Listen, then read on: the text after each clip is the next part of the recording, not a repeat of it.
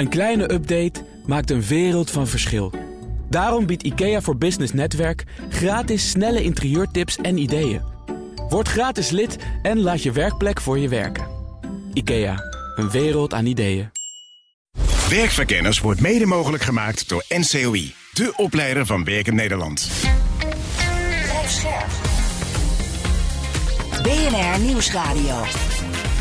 Werkverkenners. Rens de Jong. In deze BNR Werkverkenners. Inclusieve vacatureteksten. Hoe staan we ervoor en hoe kan het beter? Verder is er werk in de archieven van de Universiteit Leiden. En een leerling die haar naaste collega als leermeester aanwijst. En dat levert leuke radio op. Dat hoor je allemaal zo. Maar nu eerst het BNR Werkverkenners nieuws. Werkverkenners. Met Emma Somsen. Dag Emma. Dag Rens. We beginnen met seksueel grensoverschrijdend gedrag op de werkvloer. De regeringscommissaris Mariette Hamer die publiceerde onlangs een handreiking voor werkgevers. Maar experts zijn niet heel enthousiast, hè? Nee, dat klopt. Uh, Mariette Hamer die gaf bij de publicatie ook aan dat het document een work in progress is. Feedback is welkom. En daar heeft Stefan Sagel gebruik van gemaakt. Dat is een uh, jurist arbeidsrecht. Op LinkedIn heeft hij wat kritische noten laten horen. En wat zijn zijn voornaamste kritiekpunten? Nou, volgens hem staat in het document niet duidelijk aangegeven wat nou wel toelaatbaar is, wat niet toelaatbaar is. Er staan alleen uh, zogenaamde procedureregels in. Mhm. Um, en hij vindt dat op het moment dat iemand zich schuldig maakt aan uh, seksueel grensoverschrijdend gedrag, dat de consequenties niet streng genoeg zijn. Er wordt bijvoorbeeld gesproken over bemiddeling, een corrigerend gesprek. Nou, Ja. Stefan Sagel die mist dingen als ontslag. Volgens hem geeft dit een uh, slecht signaal af aan slachtoffers. Zij zouden hierdoor ontmoedigd worden om zich te gaan melden. Nou, ben benieuwd of Mariette Hamer hier wat mee gaat doen. Maar het was natuurlijk wel eh, open voor kritiek, hè? dus uh, Ja, zeker. er mag nog wat gaan gebeuren. Goed, dan gaan we naar de hockeywereld toe. Ja, misschien gaan de hockey internationals onze krapte op de arbeidsmarkt wel uh, oplossen. Ben benieuwd. Uh, er zijn er namelijk steeds meer bezig wat ze na hun hockeycarrière willen gaan doen. Dat uh, schrijft de NOS. Volgens een aantal spelers kun je financieel gezien niet lang teren op je hockeycarrière. Wat bij voetbal wat makkelijker is. Dus ja, ja je moet wel nadenken, wat ga ik na die topsport doen? En, en is dit nou een nieuwe ontwikkeling? Nou, volgens Freek Moes wel. Uh, ik weet niet of jij kent. Zij speelt bij het Nederlandse dameselftal. Zij zegt dat de bonden en de clubs hier steeds meer mee bezig zijn. Nee, maar ik kan me voorstellen dat het best moeilijk is bepalen wat je wil na de topsport. Want uh, spelers hebben natuurlijk niet heel veel tijd gehad om daarover na te denken. Nee, die staan natuurlijk de hele tijd eigenlijk met een, uh, met een stick op het veld. Um, maar er zijn wel instanties die helpen. Bijvoorbeeld Athletes Work. Uh, zij begeleiden topsporters bij hun oriëntatie op de arbeidsmarkt al tijdens topsportcarrière. Oh. Via hen kun je bijvoorbeeld een, uh, een meeloopstage regelen. En dat kan dan ook voor maar 16 uur per week. Want ja, die topsporters hebben niet veel tijd. Grappig. Ik, het is een grappig verhaal. Ik heb ooit mijn huis laten verbouwen door twee hockeyers. Oh? Ook spelend in het heel zelf. Die hadden een bouwbedrijf ernaast met allemaal Slowaken. Serieus, die hadden al zondag gespeeld. En dan uh, maandag was het weer uh, moes moes, piek piek. En dan, uh, ja, dan gingen ze die Slowaken En, en, was, je, en was je tevreden heel, heel over? Tevreden, heel ja, tevreden, ja, ja, ja. Maar volgens mij, ik weet niet meer of ze het nog doen. Maar goed. Oh, wat grappig. Um, dan, um, we gaan massaal met z'n allen in de file op dinsdag en donderdag. Ja, veel mensen die gaan dan op die dagen naar kantoor. Um, hierdoor is er een zogenaamde Dido-economie ontstaan. Dus uh, zelfs drukken op de weg op die dagen dan voor corona. Terwijl we juist met z'n allen hadden gezegd... nou, na corona gaan we nooit meer in die file staan. Is dus niet uh, echt gelukt. Dat doen we dan vooral op uh, dinsdag en donderdag. Maar de werkgevers kunnen hier wel wat aan doen, toch? Ja, dat klopt. Uit onderzoek van coalitie Anders Reizen... blijkt dat werkgevers die kunnen het fileprobleem gaan oplossen... Zij moeten hun medewerkers stimuleren om bijvoorbeeld op andere dagen naar kantoor te gaan. Mhm. Of buiten de spits te reizen. Um, chefs die willen nu vaak dat mensen op dus dinsdag en donderdag op kantoor zijn. Maar ze hebben niet echt een hele gegronde reden daarvoor. Nou ja. Het is natuurlijk dat mensen graag op woensdag en op vrijdag vrij willen zijn. Of tenminste thuis willen werken. Dus ja, dan blijft er niet heel veel over dan de maandag, de dinsdag en de donderdag. Nee, dat is waar. Maar goed, als jouw chef tegen jou zegt... nou ja, uh, we doen het altijd zo, kom maar gewoon. En iedereen komt. En jij zit de hele dag eigenlijk alleen maar... in een stiltehokje teamsvergaderingen te doen... omdat de helft alsnog thuis zit. Ja, heeft het ook niet heel Dan heeft het niet zoveel zin. Dus kortom, er moet een gesprek gevoerd worden over eh, eh, wanneer willen we nou werken. En het moet dus niet alleen op de dinsdag en de donderdag zijn op Ja. kantoor. Ja, je zou bijvoorbeeld als eh, team kunnen afspreken van nou wij zijn altijd op, ik zeg maar wat, op woensdagmiddag zijn we er altijd en dan gaan we fysiek meeten. Of je zou als werkgever kunnen zeggen, nou jongens, we beginnen een uurtje later, reizen we buiten de spits. Je hebt nog geen kinderen, hè? Wel. Ik? Nee. Nee, anders had je nooit gezegd we gaan op woensdagmiddag bij elkaar komen. Ik denk dat er heel veel ouders in de auto zitten. Wat? Woensdagmiddag? No way. Maar goed, oké. Alright. ehm, dan het laatste bericht. Dat sluit er wel een beetje op aan. Eh, de, de vrijmibo is niet meer. Nee, want nou ja, op die vrijdag zitten we dus niet meer op kantoor. Dus dan kun je moeilijk met z'n allen gaan borrelen op de vrijdagmiddag. Eh, er is wel een nieuw moment gevonden, zo schrijft het FD. Maar werkgevers die worstelen daarmee. Ehm, de verslaggever van het FD die dat schreef, Elfanie Toulaar, die ging met een collega onder andere naar de Zuidas. Zullen we haar er even over bellen? Dat lijkt me een heel goed idee. Elfanie, ben je daar? Ja, ik ben er. Eh, de vrijmibo is niet meer. En dat is geworden de... Domibo. Het klinkt ook heel origineel. Maar we gaan donderdagmiddag borrelen, begrijp ik. Ja, we zijn eh, naar de Zuidas gegaan en daar gaan kijken. Collega Nelleke Trappenburg ging naar Dickies, zo'n bekende tent daar. Oh ja. En daar vertel, werd haar verteld inderdaad dat ehm, vroeger was het daar op vrijdag hartstikke druk. En nu, eh, ja, op vrijdag borrelen er nog wel wat mensen, maar het is vooral heel druk op donderdag. Ja, Omdat vrijdag iedereen thuis werkt. Iedereen zit gewoon lekker thuis te werken dan. Ja, ja, tussen aanhalingstekens Ja. werken dan. Na zo'n enorme kater, denk ik. Maar goed, oké. Eh, Even, dit is natuurlijk hartstikke leuk en grappig. Maar ik kan me ook wel voorstellen dat werkgevers hier wel mee worstelen, of niet? Nou ja, het is heel moeilijk natuurlijk. Want dat thuiswerken wordt door een grote groep werknemers eh, heel erg goed gewaardeerd. Ze zeggen zich beter te kun- kunnen concentreren. En nou, het is allemaal heel prettig en eh, lekker zen. eh goede balans met werk en privé. Maar ja, tegelijkertijd komen er ook nieuwe problemen bij kijken. Bijvoorbeeld de aansluiting met vooral vaak jonge of nieuwe collega's die dan toch een beetje zich eh, voelen te zwemmen op de werkvloer. Want ja, waar zijn die oudere collega's om hen goed in te werken? En een ander probleem is natuurlijk, wat doe je met de kantoorruimte? Bijvoorbeeld op die eh, stille vrijdag. Ja, dan staan die er, die, veel van die kantoren er heel leeg bij. Wat moet je daarmee? En heb je al antwoorden gehoord?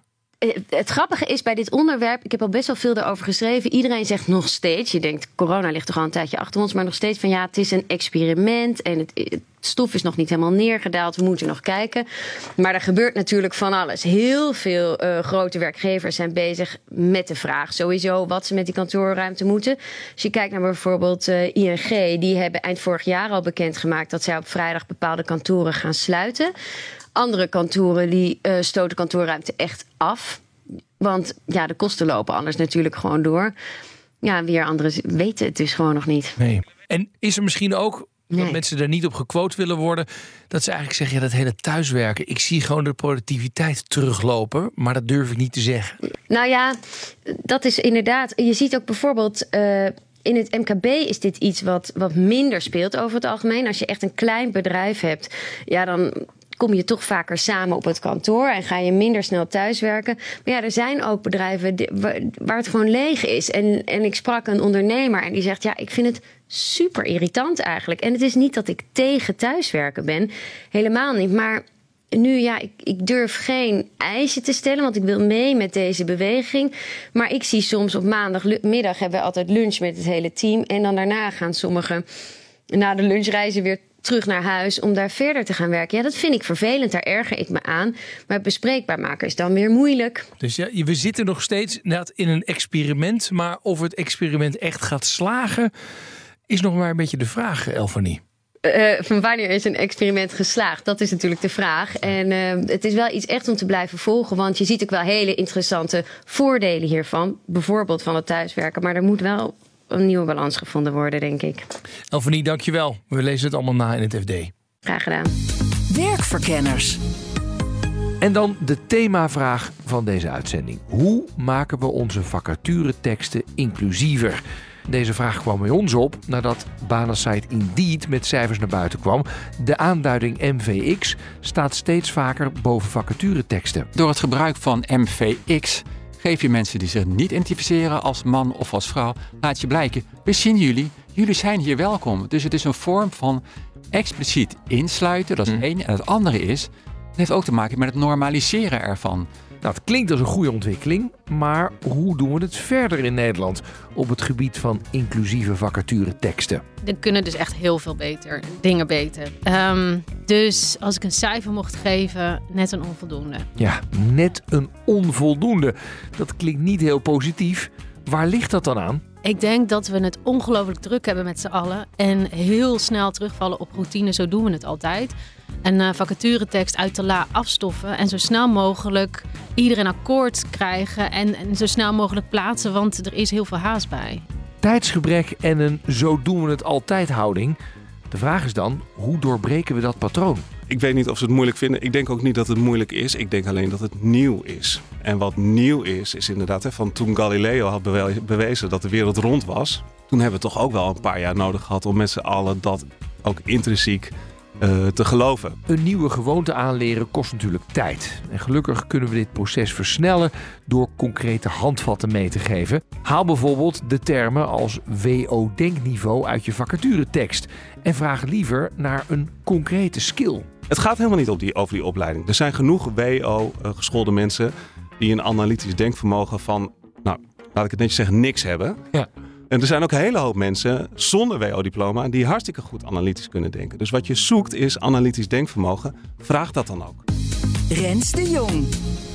Voordat we gaan kijken naar de vraag wat we kunnen doen om vacatureteksten inclusiever te maken, gaan we eerst eens even inzoomen op hoe we het nu doen. Mijn eerste gast kan uit eigen ervaring vertellen hoe belangrijk het is dat vacatureteksten inclusiever worden aangeschreven. Ik ben uh, Remke Verdegen, mijn voornaamwoorden zijn zij, haar.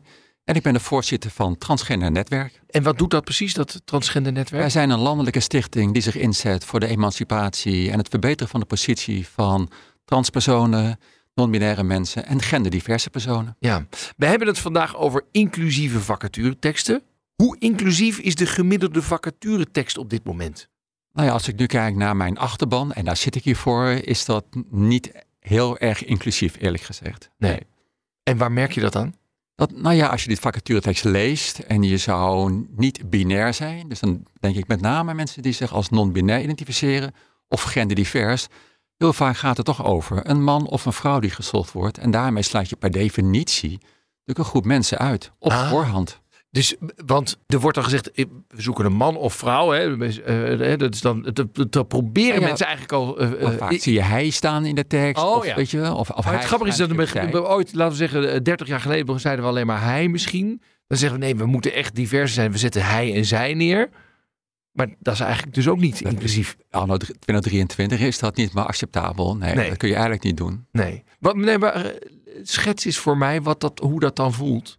Nou ja, dus je, je wordt niet geïncludeerd. Kijk, het verhaal van MV, dan kun je het beter helemaal weglaten. Dat zie je dan ook wel. Eh, dat betekent dat je niet langer mensen uitsluit. Maar waar het mij om gaat en mijn achterban en ook de stichting Transgender Netwerk, is dat we mensen expliciet includeren, insluiten. Ja. En door het gebruik van MVX geef je mensen die zich niet identificeren als man of als vrouw, laat je blijken, we zien jullie, jullie zijn hier welkom. Dus het is een vorm van expliciet insluiten, dat is Mhm. één. En het andere is, het heeft ook te maken met het normaliseren ervan. Dus heel veel mensen die denken, ja, er zijn maar twee geslachten, man, vrouw. En door dus MVX te gebruiken, dan gaan mensen denken, oh ja, er is blijkbaar dus meer. Dus het is ook heel belangrijk voor het normaliseren van mijn achterban. Ja, ik kan me zo voorstellen dat vooral bij zo'n sollicitatiegesprek, dat er dan mensen even zo oh doen. Ja, nou ja, dat is er één. En ook wat je ook wel ziet, is dat ze dan denken: oh ja, een transpersoon, die zal dan straks wel heel veel gaan uitvallen. En dat betekent een hoog ziekteverzuim. Oh ja? Ja, omdat ja, sommige transpersonen willen dan toch een deel een medisch traject in. Oh ja. Eh, dat soort zaken. En daar zijn werkgevers onterecht trouwens bang voor, want het ziekteverzuim onder transpersonen is eigenlijk betrekkelijk laag. Door MVX boven je tekst te zetten voelen mensen zich meer geïncludeerd. Nou, dat klinkt als een goede ontwikkeling, maar toch zijn we er nog lang niet. Zo vertelt mijn volgende gast. Sterker nog, ze geeft Nederland een onvoldoende als het gaat om inclusieve vacatureteksten. Mijn naam is Karima Boustoui. Eh, ik heb een eh, bedrijf, Oculus Consultancy. En wij doen alles op het gebied van diversiteit en inclusie. En ons doel is om eh, meer gelijkheid op de arbeidsmarkt te creëren. De vraag is, ehm, we hebben het over inclusiever werven. Ehm, wat kom jij zoal tegen in de pogingen die er wel of niet worden gedaan om inclusiever te werven? Nou ja, voordat ik begin, de disclaimer. Ik denk dat iedereen die een vacaturetekst schrijft echt heel erg goed zijn best doet. Ja. Maar, Oh ja. Oh, maar waarom, waarom wil je deze disclaimer daar neerzetten? nou, omdat ik, ik, ik merk dat ik nu allemaal tips ga geven. En mensen denken dan dat ze het fout doen. Maar ik, ja, ik denk dat we allemaal met z'n allen wel dingen gewoon beter kunnen doen. Ja. ja. Maar goed, we doen ons best, maar eh, we- we zijn ons niet altijd bewust van allerlei dingen die erin geslopen zijn, die een effect kan hebben op een groep die je niet zo goed kent. Ik denk dat we het ongelooflijk druk hebben met z'n allen. En heel snel terugvallen op routine. Zo doen we het altijd. Een eh, vacaturetekst uit de la afstoffen. En zo snel mogelijk iedereen akkoord krijgen. En, en zo snel mogelijk plaatsen. Want er is heel veel haast bij. Ja. Oké, deze disclaimer is gemaakt. ja. Hoe doen we het? Hoe doen we het? Nou, er kunnen dus echt heel veel beter. Dingen beter. Ehm, dus als ik een cijfer mocht geven, net een onvoldoende. Een. Net een onvoldoende. Wauw, oké. Ja, en waar, waar baseer je dan op? Wat, wat, wat, waarom geef je dit gevoel? Nou, omdat ik gewoon denk, tenminste wat ik meemaak, eh, is dat teksten voornamelijk vanuit jezelf worden geschreven. Wij hebben dit nodig. Ik vind dat het onvoldoende dat we nadenken over wie willen we aantrekken en hoe schrijf je dan een tekst. En dan, wordt dan wordt het echt een ander verhaal. Nou zien we, er is een enorme explosie in dat we boven een vacature eh, MVX zetten. Is dat een goede zaak? Ik vind het een hele goede zaak. Ja, ik vind het echt een hele mooie eerste stap om dat te doen. En, en nu ga je natuurlijk vragen waarom. Nou, dat, eh, de titel is de eerste wat eh, eh, kandidaten zien. Dus dat, je moet zorgen dat dat wat opener wordt gegooid. Mhm. Want als ik jou vraag, hoe ziet een directeur eruit? Ja, dan hebben we er allemaal een beeld. Ja, beeld bij. Ja, Ehm, en ik ne- neem het voorbeeld, het tegenovergestelde voorbeeld van een secretaresse. ja hebben we ook een beeld bij. Ja. Dus op het moment dat jij een beeld hebt, dan hebben kandidaten ook dat beeld. Mhm. Dus als ik directeur zie en ik heb daar eh, een bepaald beeld bij, ik herken mezelf er niet in, ik ga niet solliciteren. Tenminste, ik ga überhaupt die functie niet openen Nee. om de rest van de tekst te lezen. Maar, maar je zou kunnen beredeneren, ja, maar we mogen sowieso niet discrimineren op seksen. Of sowieso niet discrimineren, dus waarom zou je het erbij zetten? Ik heb het eigenlijk nooit over discriminatie, ik heb het meer over inclusie. En het gaat erom dat je snapt hoe wij mensen werken in ons hoofd. En wij zijn heel erg ehm, gevoelig voor afwijzing. Ja. Dus wat willen we? Als zien we een tekst, dan willen we weten, ze zoeken mij. En, als, en je gaat naar allerlei aanknopingspunten zoeken eh, om te kijken of je je herkent in die tekst. En het, nogmaals, de titel is het eerste wat kandidaten zien. Ja. Dus die moet uitnodigend genoeg zijn. En dan is het zo, stel je voor je hebt eh secretaresse in je hoofd. Dan denk je toch snel aan een vrouw. En Ja. stel je voor jij bent een man en denkt dat lijkt me ook wel leuk. Dan is het prettig om daarachter te zien. Oh ja, wacht even. Maar, maar er staat expliciet bij ze zoeken ook mannen. Dus dan het, het, het, het, het draait het beeld een beetje. Ja, klopt. Ja. Nou ja. En ook met een manager, met een directeur. Het gaat eigenlijk voornamelijk om die functies wat, wat, ja, wat meer ehm, eh, van de stakeholders functies. Dus de, de, de functies waar het echt om draait. Dus de leidinggevende functies. Mhm. En daar zie je toch meer ja, dat, dat, dat men aan een lange man denkt van gemiddeld 40. En volgens mijn laatste gast willen recruiters en uitzendbureaus wel inclusief werven, maar het is een kwestie van wennen. En een nieuwe gewoonte ontwikkelen kost gewoon tijd. Ik ben Leo van der Pol. Ik ben eh, directeur adviesstrategie en kennis bij eh, de ABU. Dat is de brancheorganisatie voor uitzenders. Ik ben ook docent bij de Hogeschool van Amsterdam. Waar ik het vak recruitment en onboarding geef aan eh, deeltijdstudenten HRM. Wat heb jij met het inclusiever maken van vacatureteksten? Ik vind het ontzettend belangrijk dat mensen gewoon eerlijke kansen krijgen Mhm. eh, op de arbeidsmarkt. En ik denk dat door eerlijke kansen in vacatures, daardoor inwerving en selectie, werk een fantastische kans biedt om toch wat te maken van je leven. Ja. Nou ben jij een witte man, dus jij hebt alle kansen gehad in het leven, toch? Dat is de theorie. Ja, dat is eh, de theorie. Maar volgens mij vraagt het iets meer dan witte man, hè? Dus eh, ja, nee, ik, ik heb gewoon wel moeilijke jeugd gehad. Dus ik eh, heb jarenlang eh, in de jeugdzorg rondgelopen. Oh. Ben voortijdig uit huis geplaatst. Heb nog wel een hele shitload aan ellende meegemaakt. Mijn ouders waren ook niet hoog opgeleid. Dus ik geloof dat ik op de zeven vinkjes iets van drie of vier score. Ja, oh ja, maar dat is, dat is ook wel weer interessant. Ja, dat, dat, dat, dat, dat, die, dat die kloof dus heel groot kan zijn. Ja. Ook een beetje ondanks hoe je eruit ziet, zeg maar. Ja. ja. Ja, en ook als je die kloof wil overbruggen, dat wil ik er ook nog wel bij zeggen. Wat jij zegt, hè, van ik zie er gewoon uit als een blanke, hoogopgeleide man. En ik heb tegenwoordig ook een beetje grijs haar. En dat maakt wel dat als je dus zeg maar die kloof wil overbruggen, heb ik daar alleen al gewoon enorm veel voordelen Ja. eh, door. Jullie hebben allerlei uitzenders aan jullie aangesloten. Hoe doen de uitzenders het als het gaat om het inclusieve werven? Ja, lerend zou ik willen zeggen. Dus we vinden het echt een belangrijk onderwerp. Er wordt binnen de vereniging heel veel aandacht eh, aan besteed. Dus ook als ABU zelf, als vereniging, bieden we ook trainingen aan aan onze leden. Maar je ziet dat onze leden ook zelf veel initiatieven ontplooien. En toch geldt inderdaad, hè, van, eh, het is nieuw. Dus het is nog niet dat het echt stevig in het DNA verankerd Wat zit. vinden ze moeilijk, de uitzendbureaus? Ehm, ik weet niet of ze het moeilijk vinden. Ik denk ook niet dat het moeilijk is. Ik denk alleen dat het nieuw is. Mhm. Eh, en wat nieuw is, is inderdaad hè, van toen Galileo had bewe- bewezen dat de wereld rond was. Toen hebben we toch ook wel een paar jaar nodig gehad om met z'n allen dat ook intrinsiek eh, te geloven. Ja. Nou, weet je, het is met inclusief werven, of eigenlijk zeg ik zelf liever objectief werven. hè, Dan ga je dus kijken naar wat werkt echt. En we hebben inmiddels al lang en breed bewezen dat kijken naar werkervaring, kijken naar opleiding, dat dat nul voorspellende waarde heeft Mhm. als het gaat over succes in de functie. We hebben ook al lang bewezen dat eh, een klikgesprek ook nul voorspellende waarde heeft. Ja, maar we doen het al zo lang, dus het zit Ja. zo in ons stramien.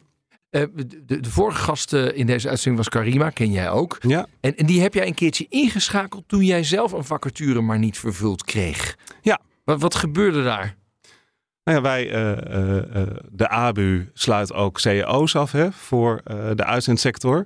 Daar hebben we onderhandelaars voor nodig. Wij zijn niet de enige brancheorganisatie die dat doet. Dus er zijn niet zo heel veel onderhandelaars, maar wel heel veel onderhandelaars nodig. Dus de vijver is dun. We hebben meer dan een jaar gezocht, zeg maar, naar een kandidaat. Toen hebben we Karima eh, ingehuurd, die ons ook heeft geholpen om de vacaturetekst inclusiever eh, te maken. En toen hadden we hem dus in twee maanden ingevuld. Oh ja? En, en wat, wat sloopten ze er allemaal uit? opleiding, werkervaring, nou ja, en, en vooral dat soort dingen. Maar jij, Opleiding, jij moest dan wel waarschijnlijk mensen die, eh, die, die, die die onderhandelaar wilden hebben, moest jij wel overtuigen, ja, we gaan die hele vacature ombouwen en heel veel dingen eruit slopen. Hoe viel dat dan? Eigenlijk best wel goed. Oh. Eh, maar weet je, ook daar, het helpt natuurlijk weer als de vacature al een jaar open staat en er zijn al meer dan 100 kandidaten gepost. Dan begint ergens het besef natuurlijk ook wel in te dalen van, joh, weet je, misschien moeten we uit een ander vaatje tappen. Straks de vraag wat we kunnen doen om vacatureteksten nog inclusiever te maken. En de oprichter van bureau Burgerberaad, Eva Rovers, bedankt haar leermeester. Dat hoor je allemaal zo meteen. Maar nu eerst werk, een functie waarbij je de archieven van de Universiteit Leiden induikt. De vacature. Iedere week speuren we het web af op zoek naar bijzondere vacatures. En deze keer viel ons oog op de volgende: een coördinator digitaal erfgoed bij de Universiteit van Leiden. Ja, ik ben benieuwd wat dat is. Ehm, we gaan eens even kijken. Bellen met Saskia van Bergen, hoofd dienstverlening en collectieinformatie van bijzondere collecties. Kijken of ze er is. Met Saskia van Bergen. Dag Saskia met Rens de Jong van BNR. Hallo. Hi, als je coördinator digitaal erfgoed bent, hè, ga je dan over het digitaliseren van de collectie of ben je dan TikTok-video's aan het cureren? Nee, het gaat over het digitaliseren van de collectie. Ah, aha, oké. En eh, daar zoeken jullie een coördinator voor. Ja, dat klopt. En ja. hoe, hoe moet ik wat voor me zien? Wat gaat Ehm, diegene doen? Nou, die gaat niet zelf achter de scanner zitten of achter de camera. Maar die gaat vooral heel veel met andere mensen samenwerken. Ehm, eigenlijk vanaf het plan, vanaf het plan voor het digitaliseren van de collectie, tot en met eh, de online beschikbaarstelling daarvan. Aha, en dat is Om allemaal, dat zo soepel mogelijk te laten verlopen. en dat is allemaal in de collectie van de Universiteit Leiden. Zeker, want wij hebben een prachtige erfgoedcollectie en eh, die zijn we volop aan het digitaliseren. Wat grappig. En wat zit daar allemaal in? Ehm, nou, heel veel. Ongeveer een half miljoen objecten en iets van 3 miljoen scans. Ja, En dat is van alles en nog wat. Het is fotografie, kaarten, middeleeuwse handschriften, Midden-Oosterse handschriften.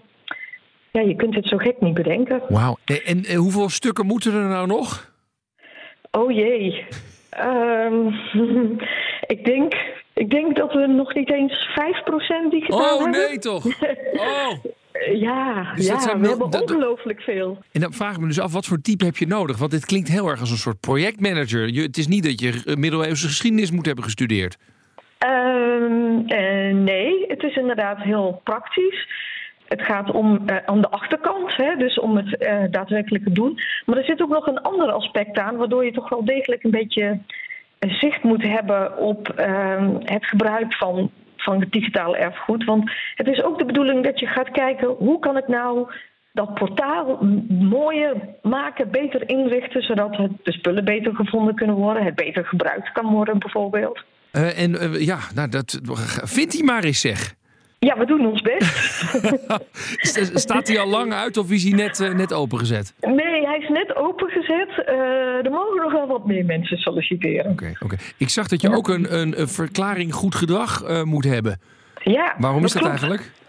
Nou ja, omdat je bijvoorbeeld ook transporten begeleidt van materiaal dat naar het scanbedrijf wordt gestuurd. Oh. Dus je komt ook wel degelijk in contact met, eh, met de collectie zelf. Je zit niet alleen naar de scans te kijken. Nee, nee. En het is natuurlijk ook zo dat, het, dat daar zeldzame dingen tussen zitten die menig verzamelaar wel even zou willen hebben, begrijp ik. Eh, ja, bijvoorbeeld. Ja, Ah, ja. Ja, zeldzaam, kostbaar en kwetsbaar zeggen wij altijd. Ja, nou, eh, ik hoop dat mensen die luisteren dan meteen even contact met jullie opnemen. Graag. Dankjewel hè. Oké, graag Succes. gedaan. Hoi. Dag. Rens de Jong. Oké, we zijn dus voorzichtig bezig met het meer inclusief maken van de vacatureteksten. Maar we hebben nog een hele weg te gaan. Hoe gaan we dat nou precies doen?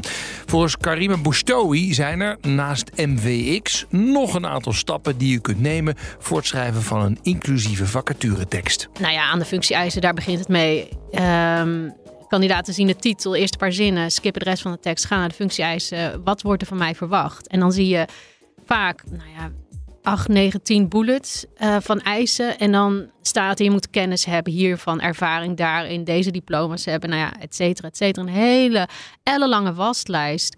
En ik weet niet zozeer of het echt de witte man is die, die iedereen zoekt, maar het zijn wel allemaal dingen die de, me- de huidige medewerkers allemaal in zich Ja, hebben. maar Dus wat is, het, wat is het probleem met zo'n lange wachtlijst dan? Dan kun, dan kun je toch zeggen, nou ik heb er eh, vier van de negen heb ik. Ik ga het gewoon proberen.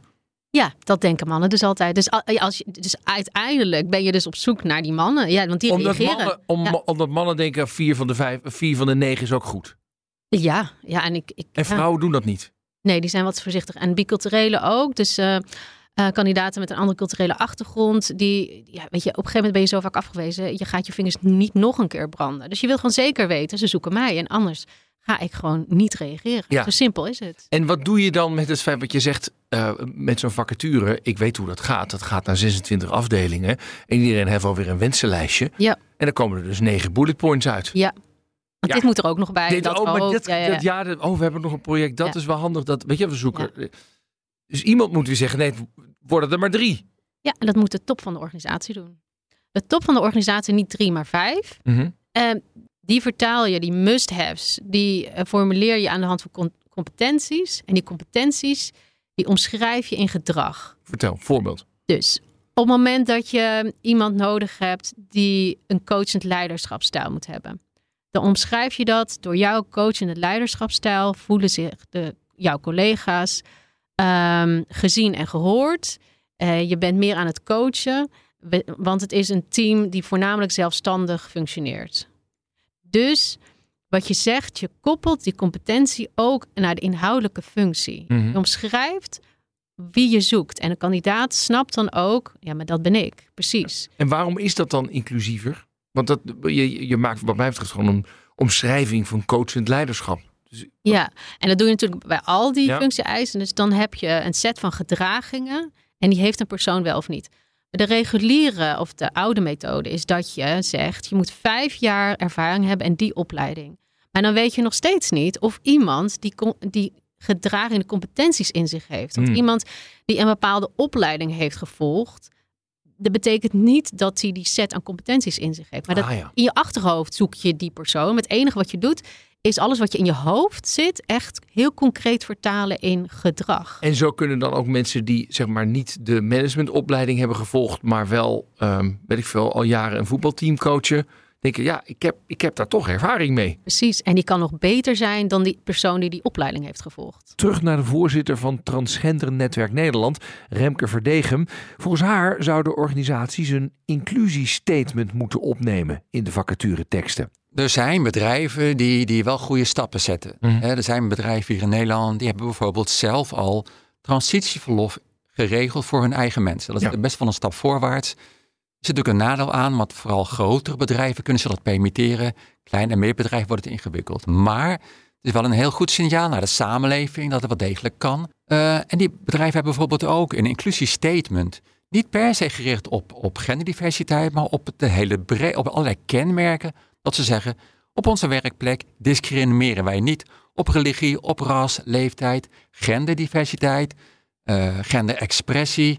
Zo'n statement is natuurlijk best wel belangrijk, ook al in je vacaturetekst, dat mensen denken, oké, Ja. dit klinkt goed. Ja, is dat zo? Het klinkt soms ook een beetje als van, nou ja, een soort, ehm, hoe noem je dat? Zo'n medische bijsluiter. Van, nou ja, dat zeggen we wel, maar ja, in de praktijk is het misschien totaal anders. Ja, ja, nee, het, het volgt natuurlijk, je moet, als je dat zegt, als je A zegt, moet je ook B zeggen. Ja. Je zult ook beleid moeten hebben. Ja. in de volle breedte, laten we zeggen, diversiteits- en inclusiebeleid. En dat gaat breder dan alleen maar eh, genderdiversiteit, maar voor, voor de hele, voor alle mensen die, eh, nou ja, voor iedereen feitelijk.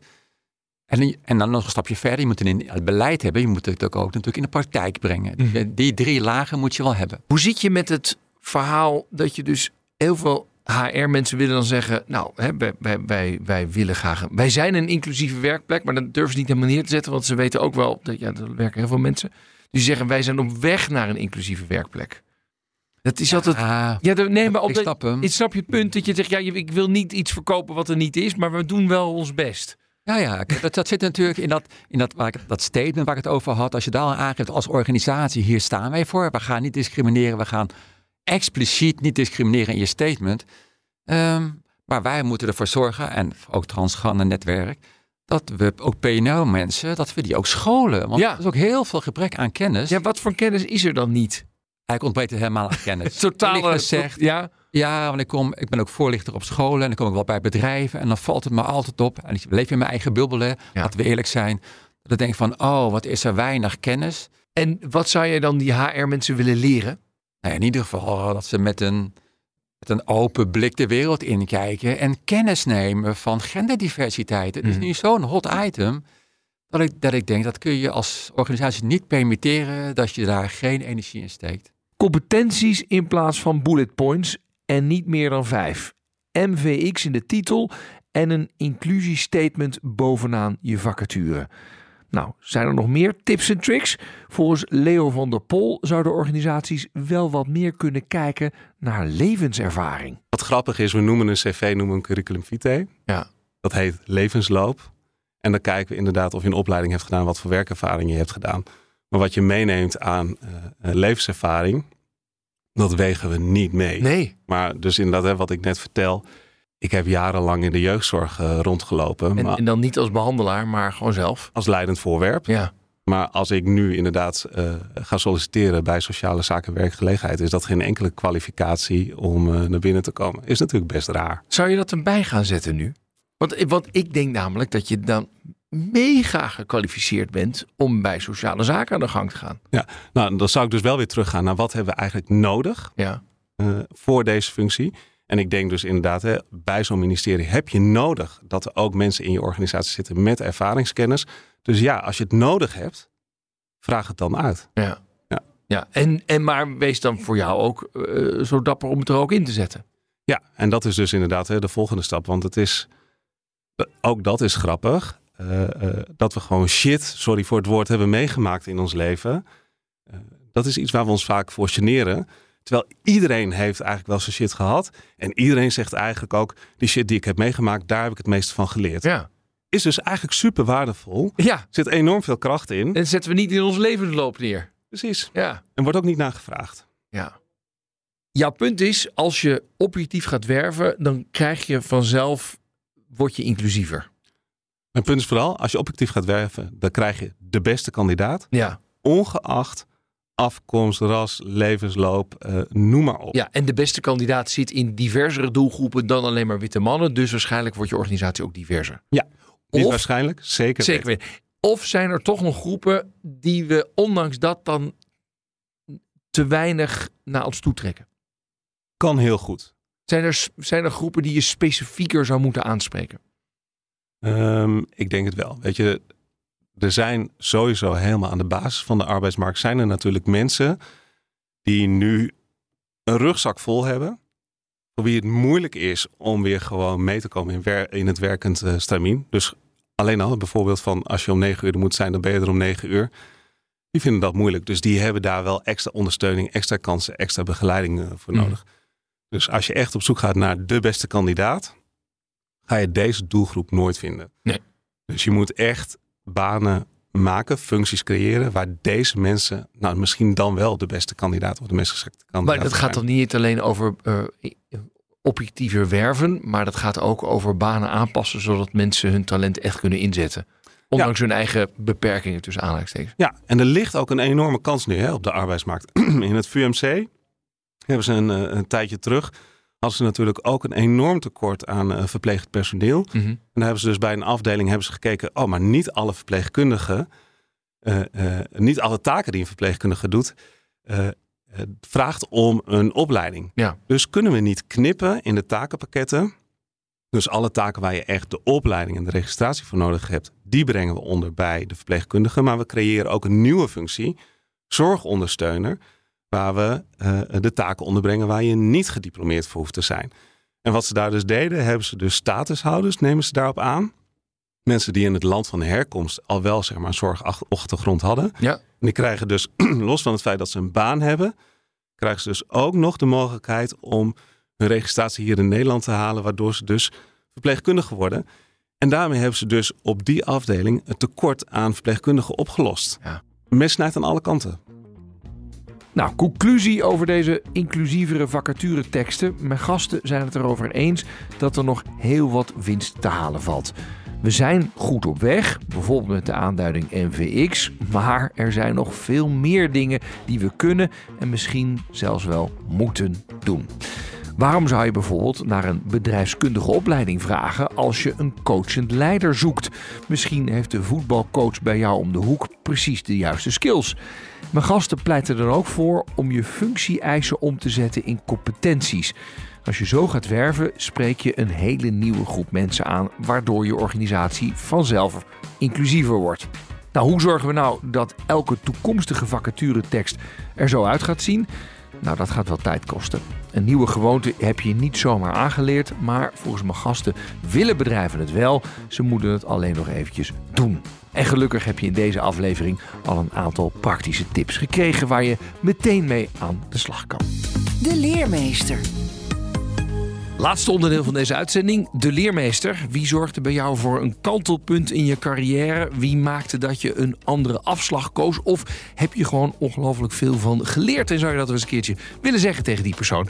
Ehm, deze week gaan we bellen met de leermeester van de oprichter van bureau Burgerberaad. En dat is Eva Rovers. Dag Eva. Dag, goedemiddag. Wie is jouw leermeester? Mijn leermeester is eh, Marije Dippel. Oh. En eh, Marije is, ehm, is, eh, is, is een collega. Is sinds februari in dienst bij bureau Burgerberaad. En ik denk eigenlijk dat ik eh, zelden zoveel geleerd heb als sinds zij bij ons is komen werken. Oh, wat grappig. Dus jij hebt bureau Burgerberaad opgericht. Je neemt iemand aan en die is ook meteen je leermeester geworden. Ja, Hey, eh, we gaan er even bellen. Eh, Zit jij op kantoor nu? Of eh, anders gaan we bijna twee keer hetzelfde kantoor bellen? Of zit jij ergens anders? nee, nee, nee. Ik, ik werk thuis Oké, vandaag. ze dus kan niet bij je binnenlopen straks of zo. Nee, nee, nee. Nou, gaan we even proberen te bellen. Hey, ik ben Marije. Dag Marije, met Rens de Jong van BNR. Hi. Jij bent een leermeester voor iemand. Dat heb ik begrepen van je collega. Ja. Mm, Dat maakte mij zeer nieuwsgierig. Dat kan ik me helemaal voorstellen. Nou, het is iemand die je wel goed kent. Oké. Ja. Ja, maak jezelf maar bekend. Hey Marije, het is Eva. Oh nee. Waarom zeg je nou, oh nee? Oh my. I mean, Dit is totaal de omgekeerde wereld. Oh ja? Want, ja, nee. Oh, Want nou. dat, dat is mijn grote leermeester. Oh, Het jullie- volstrekt wederzijds. Dit, dit, dit- ah, Oké, grappig. Je zou mijn privéomgeving moeten horen, eh, Eva. Jij bent mijn leermeester. in je kennis en expertise. En, en, en, en ja, je, eh, als inspiratiebron. Dus dit, is, dit vind ik een hele grote eer.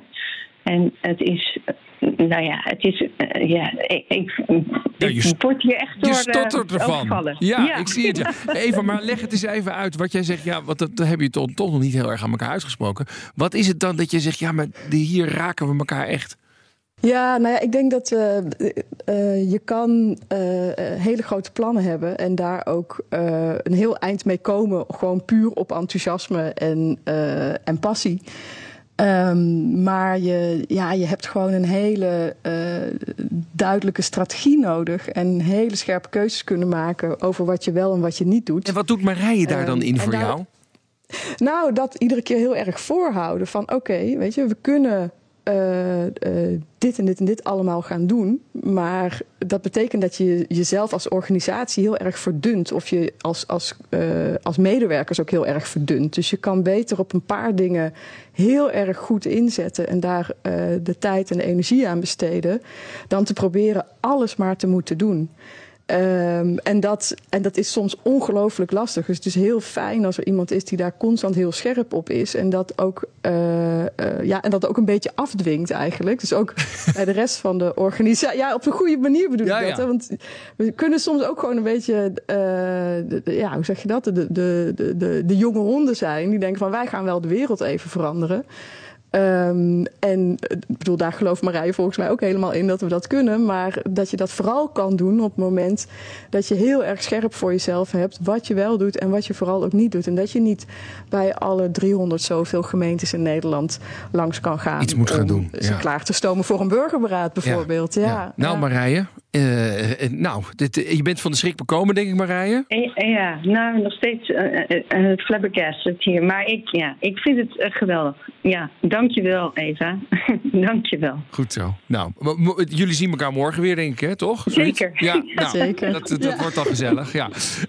Leuk om jullie even zo met elkaar toch weer even te verbinden over dit belangrijke thema. Dankjewel. Dank je. Dankjewel. Hoi, hoi. Dag. Hoi hoi. Dit was Werkverkenners voor deze week. Volgende week dan krijg je weer een verse op dinsdag om drie uur. En in je podcast-app kun je hem op ieder moment terugluisteren. Productie en redactie Emma Somsen en Nelleke van der Heijden. Mijn naam is Rens de Jong. Heb je nou vragen of opmerkingen voor ons? Of wil je meewerken aan een van onze rubrieken? Stuur dan even een mailtje naar werkverkenners@bnr.nl. Tot de volgende keer. Dag. Werkverkenners wordt mede mogelijk gemaakt door NCOI, de opleider van Werken Nederland. Het inrichten van je eigen zaak is best wel wat werk. Daarom biedt IKEA voor Business Netwerk 50% korting op interieuradvies. Word gratis lid en laat je werkplek voor je werken. IKEA, een wereld aan ideeën.